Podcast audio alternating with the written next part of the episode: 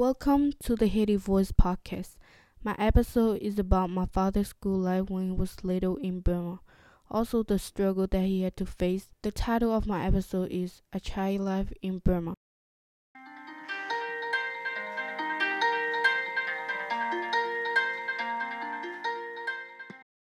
At age six, my dad did not go to school. He stayed home with his younger sibling. He needed to cook for himself to be able to eat with his younger sibling.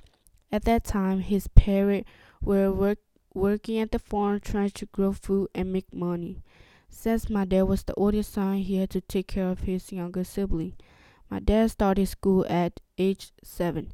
His school was up the hill. The rooftop of the school was built with dry leaves. they sat on a log and the floor was just dirt. There was only a few teachers at the school and only six or seven students in the class. They didn't wear uniform and they just wore what they had.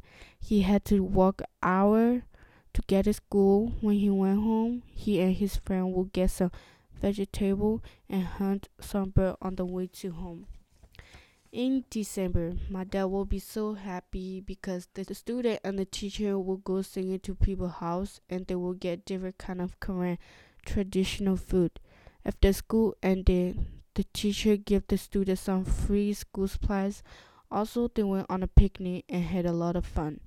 The place that they stayed at the time was a safe place, but when the villager heard that the Burmese soldier was coming to their camp, my dad family had to escape and hide into safe place by the river.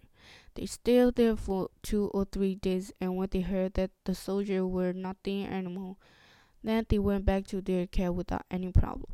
One of the hardest problems for my dad and his family was they didn't have enough food to eat. They mostly ate rice with other dishes, but since they didn't have enough rice to eat, they had to farm to grow their own food. One of the happiness moments for my dad was when they lived in a camp in Burma where there was no war or Burmese soldier. In the corn season where a lot of corn are growing, my dad family will eat meal once a day, but they mostly eat corn.